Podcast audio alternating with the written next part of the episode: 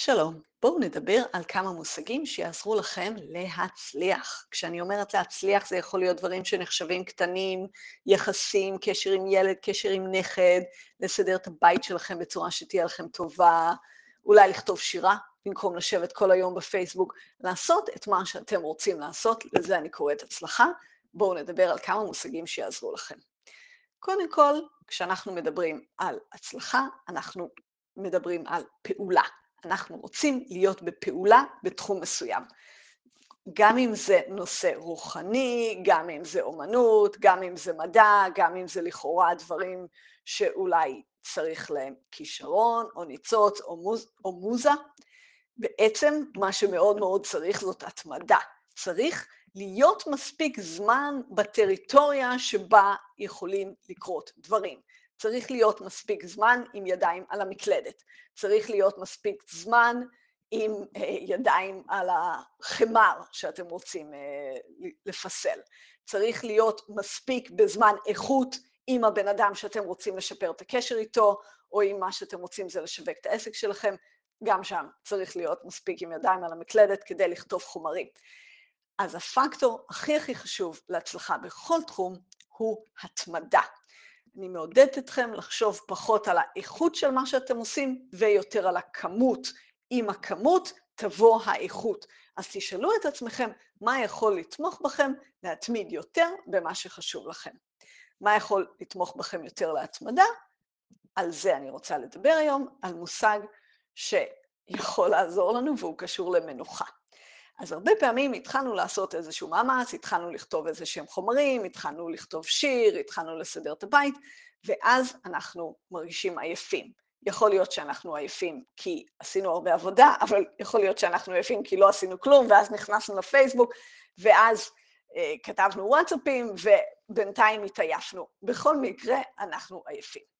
ואז אנשים אומרים, אני צריך לנוח מזה, אני צריך לנוח מהקושי הזה, והמנוחה בימינו הפכה למילה נרדפת לדבר אחד ויחיד, שזה מסך. להיכנס לפייסבוק, לראות סדרה, לראות סרט, רק זה הפך למנוחה. ובינתיים שאנחנו כולנו נחים ונחים ונחים כל היום מול המסך, לא שמתי לב שנהייתי יותר אנרגטיים או יותר שמחים או יותר מצליחים להתמיד במה שחשוב לנו, אני חושבת שזה ההפך.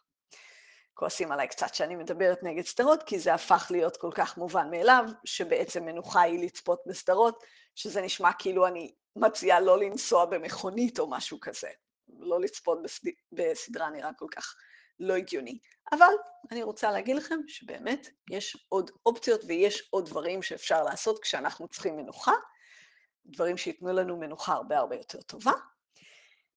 כמו שהיה פעם, לא כל כך הרבה שנים, כולנו רק צופים בסדרות כל היום. אז המושג שאנחנו מכירים הוא להירגע ממשהו, ואני רוצה לדבר על מושג אחר לגמרי, שנקרא להירגע בתוך משהו, להירגע עם משהו, למצוא את הדרך שלי להיות בטוב בתוך משהו. אם יש לי קושי עם הבן שלי, במקום לברוח מהתחושות שלי, לברוח מהמצוקה שלי, אני מחפשת למצוא דרך להיות בתוך קושי, להיות בתוך איזו אי-ודאות, אני לא יודעת מה הדרך לפתור את זה איתו, להיות בתוך איזושהי מחלוקת, בתוך דילמה, ושם להיות בטוב. אני רוצה ללמוד להיות בסדר בתוך מצב מסוים, זה יאפשר לי כמובן להתמיד בפעולות שלי. אז אם אני יכולה לקבל את זה ובאמת להיות במידה מסוימת בסדר עם זה שיש לי קושי בזוגיות, או שיש לי קושי בעבודה, שיש לי קושי עם הבוס, זה לא אומר שאני מפסיקה לעשות פעולות כדי לשפר את המצב, להפך. אם אני יכולה לקבל את זה, אז אני יכולה לעשות פעולות. למשל, עכשיו אנחנו בקיץ ומאוד מאוד חם, ואני תמיד בקיץ ניסיתי להתנגד לחום, ולא להיות בחום, וכמובן להדליק תמיד מזגן, ולהשתדל לא לצאת מהבית בחום. והשנה קניתי לעצמי שעון ספורט, שמודד הרבה מאוד נתונים, וכל הזמן נותן לי כל מיני הוראות, מה אני יכולה לשפר ומה כדאי לי לעשות. אז אחד המדדים שהשעון שלי מודד נקרא heat acclimation, התאקלמות לחום. אז הוא אומר לי בכמה אחוז, בכמה אחוזים, הגוף שלי התרגל לחום. אז היה איזה יום שהוא אמר לי שה-heat acclimation שלי נמוך, הוא רק 30 אחוז, והוא מציע לי לצאת לפעילות בטמפרטורה של לפחות 22 מעלות.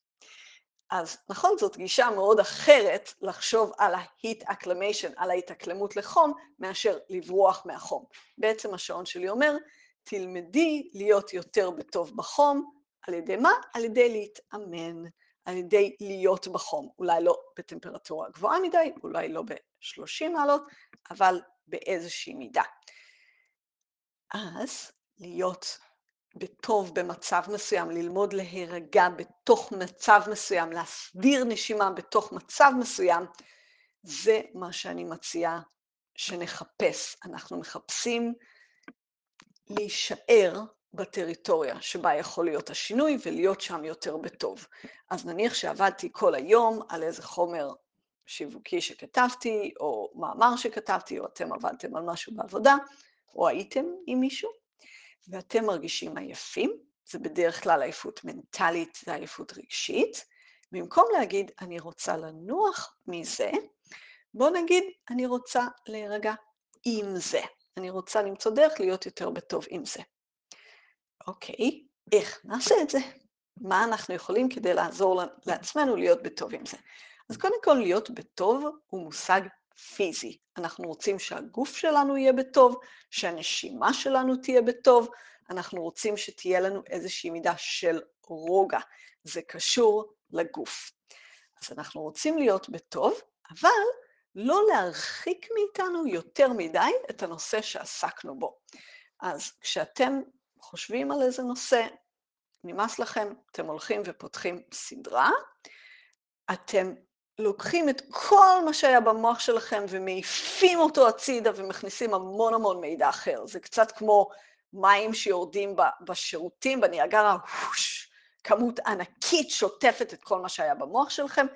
זה נקרא הדחקה, זה נקרא לנתק את כל מה שהלך אצלכם. זה נחמד אולי באותו רגע, הבעיה היא שכשאנחנו קמים מהסדרה שלומנו לא טוב, אין לנו אנרגיה, וכשנחזור לאותו נושא שקודם עסקנו בו, נגלה שלא התקדמנו הרבה. רגשית ומנטלית אנחנו נחזור לאותו מקום. כלומר, בעצם לא השתפרנו, אם לקרוא לזה, בהתאקלמות לחום שלנו בנושא הזה. אז במקום לעשות את זה, כשאנחנו עייפים, אני מחפשת, תכף יהיו הצעות קונקרטיות פשוטות, אני מחפשת לעשות פעילות שהיא תיטיב איתנו, היא תשפר את המצב הפיזי שלנו והרגשי שלנו, בלי להתרחק יותר מדי מהנושא שהטריד אותנו. למשל, אנחנו יכולים לצאת להליכה, או לריצה, או לשחייה, או רכיבה, או ריקוד, או כל ספורט אחר שאתם עושים, אבל אפילו ההליכה הכי פשוטה היא טובה. ותכף אני אתן עוד הצעות. למה ההליכה היא טובה? כי בהליכה, מצד אחד הנושאים שהיו לי, שהטרידו אותי, קצת מרפים ממני. בדרך כלל הם קצת מרפים, הם זזים קצת הצידה. אם אתם עושים ספורט כמו ריצה או שחייה, אז אתם חושבים גם על התנועות, אז הנושא שלכם זז קצת הצידה, אבל הוא לא זז הצידה יותר מדי, והגוף עובד, הגוף מגיע למצב יותר טוב. כשאתם עושים פעילות פיזית, אתם אולי אחר כך עייפים פיזית, אבל אתם במצב יותר טוב. אז עשינו משהו שהיטיב איתנו פיזית, אבל לא זזנו מהנושא יותר מדי. נושאים, אה, דרכים אחרות להירגע עם משהו במקום להירגע ממשהו, זה למשל לשוחח עם חבר, זה לעשות מדיטציה, זה לעשות תרגול שנקרא פוקוסינג, באתר שלי יש גם תרגול מוקלט של פוקוסינג ויש גם מדיטציות מוקלטות, אה, לכתוב על הנושא. כל הפעולות האלה הן מזיזות את הנושא קצת הצידה, אבל לא יותר מדי. כתיבה ושיחה נראה שלא מזיזות את הנושא הצידה, אבל כן יש שם איזה שינוי, יש שם איזה שינוי באיך שאנחנו חושבים על זה, אנחנו יוצאים מהלופים שלנו ואנחנו מיטיבים עם עצמנו פיזית. כל פעולה פיזית שנעשה היא טובה, רצוי, מונוטונית, גם עבודות בית נחשבות, לעשות כלים, לעשות כביסה, זה עוזר לנו להיות עם הנושא שלנו. אולי אתם לא מרגישים בצורה מודעת שזה עוזר לכם, אבל מתוך ניסיון של הרבה הרבה שנים בעבודה עם אנשים וגם עם עצמי בנושאים שונים, אתם תראו שאם במשך כמה ימים, אפילו כמה ימים, אתם תורידו את המינון של פעולות מדחיקות, כמו צפייה בסדרות, ותעלו מינון של הפעולות האלה שהן בעצם מדיטטיביות, פעולות שעוזרות לנו להירגע עם מישהו, עם משהו, כמו מה שאמרנו, מדיטציה, פוקוסינג, כל פעילות פיזית, שיחה, כתיבה. אם אתם תשנו את המינונים ככה, אתם תראו תוך כמה ימים שאתם תרגישו יותר טוב, אתם תרגישו יותר טוב עם נושאים שמטרידים אתכם, יכול להיות שתמצאו שממש התקדמתם עם משהו. אז בואו נעשה קצת סיכום עד עכשיו, ואז נוסיף עוד כמה דברים שיעזרו לכם. אז כדי להצליח בכל תחום, אנחנו צריכים התמדה, להתמיד בפעולות שיקדמו אותנו. כדי להתמיד, אנחנו צריכים ללמוד, במקום להירגע ממשהו, שזה לרוב לא עוזר לנו, אנחנו צריכים ללמוד להירגע בתוך משהו. אנחנו מחפשים את ההתאקלמות לחום, את ההתאקלמות למצבים האלה, להיות יותר בטוב, בתוך קושי שיש לנו, קושי אינטלקטואלי, קושי בכתיבה, קושי ביחסים, קושי רגשי. אנחנו מחפשים להיות יותר טוב עם הקושי, יותר בטוב. איך אנחנו עושים את זה? אנחנו עושים את זה על ידי פעולות שמיטיבות איתנו פיזית, ולא דוחקות יותר מדי הצידה את הנושאים שאנחנו עוסקים בהם. זה בסדר אם אנחנו לא ממשיכים לחשוב על אותו נושא, אבל אם אנחנו לא מכניסים המון המון מידע אחר, כמו סדרה או פייסבוק, אז תסמכו על הנושא שלכם שהוא נמצא איפשהו בתת מודע, והוא מקבל עיבוד. אז כל הפעולות האלה הן מאוד מאוד טובות לעזור לנו לאבד רגשית את מה שקורה איתנו, וככה אנחנו נצליח להתמיד. עכשיו, עוד דבר חשוב, אתם אומרים, אני לא מצליחה בערב לא לראות סדרה, אני לא מצליחה לא להיכנס לפייסבוק, אני אומרת לעצמי שאני אעשה את זה, ובפועל אני עושה את זה שוב ושוב. אז פה יש לי הצעה אחרת, ויש בה, בפודקאסט עוד הקלטה רק על הדבר הזה, הקלטה שנקראת הרגל יומי טוב לריכוז ונאמנות לעצמנו. הנושא הזה, אני אגיד לכם אותו עכשיו בכמה מילים, זאת ההצעה של פרופסור הוברמן, שזה פרופסור לנוירוביולוגיה שאני מקשיבה לו בתקופה האחרונה ולמדתי ממנו, ממנו הרבה על מה שקורה איתנו במוח, הוא מציע בשעה הראשונה של הבוקר לא להיכנס לטלפון בכלל, לא לפתוח וואטסאפים, לא לפתוח שום רשת חברתי, לא לפתוח הודעות משום סוג בשעה הראשונה של הבוקר. זה נשמע מזעזע, אבל אנשים שניסו את זה, זה הרבה יותר קל ממה שזה נדמה. בבוקר אנחנו קמים די בטוב. אולי קצת מבולבלים, אולי כן משהו מעיק עלינו, אבל סך הכל מבחינה מוחית, יש שם איזה רוגע בבוקר. זה עיבוד רגשי ומנטלי שקרה בשינה, ואם אנחנו לא פותחים את הטלפון, אנחנו נותנים לעיבוד הזה להתקבע. או אפשר להגיד, אנחנו קוטפים את הפירות של העיבוד הזה. זה ישפיע עלינו מאוד טוב, וזה גם לא כל כך קשה. אז אני מקפידה על זה איזה תקופה, ואנשים שניסו את זה גילו כל מיני הפתעות מעניינות, כולל שכל ההתמכרותיות שלהם לכל דבר אחר ירדה. אחרי כמה ימים שבבוקר לא תפתחו את הטלפון, אתם תגלו שקל לכם להתנגד לכל פיתוי אחר.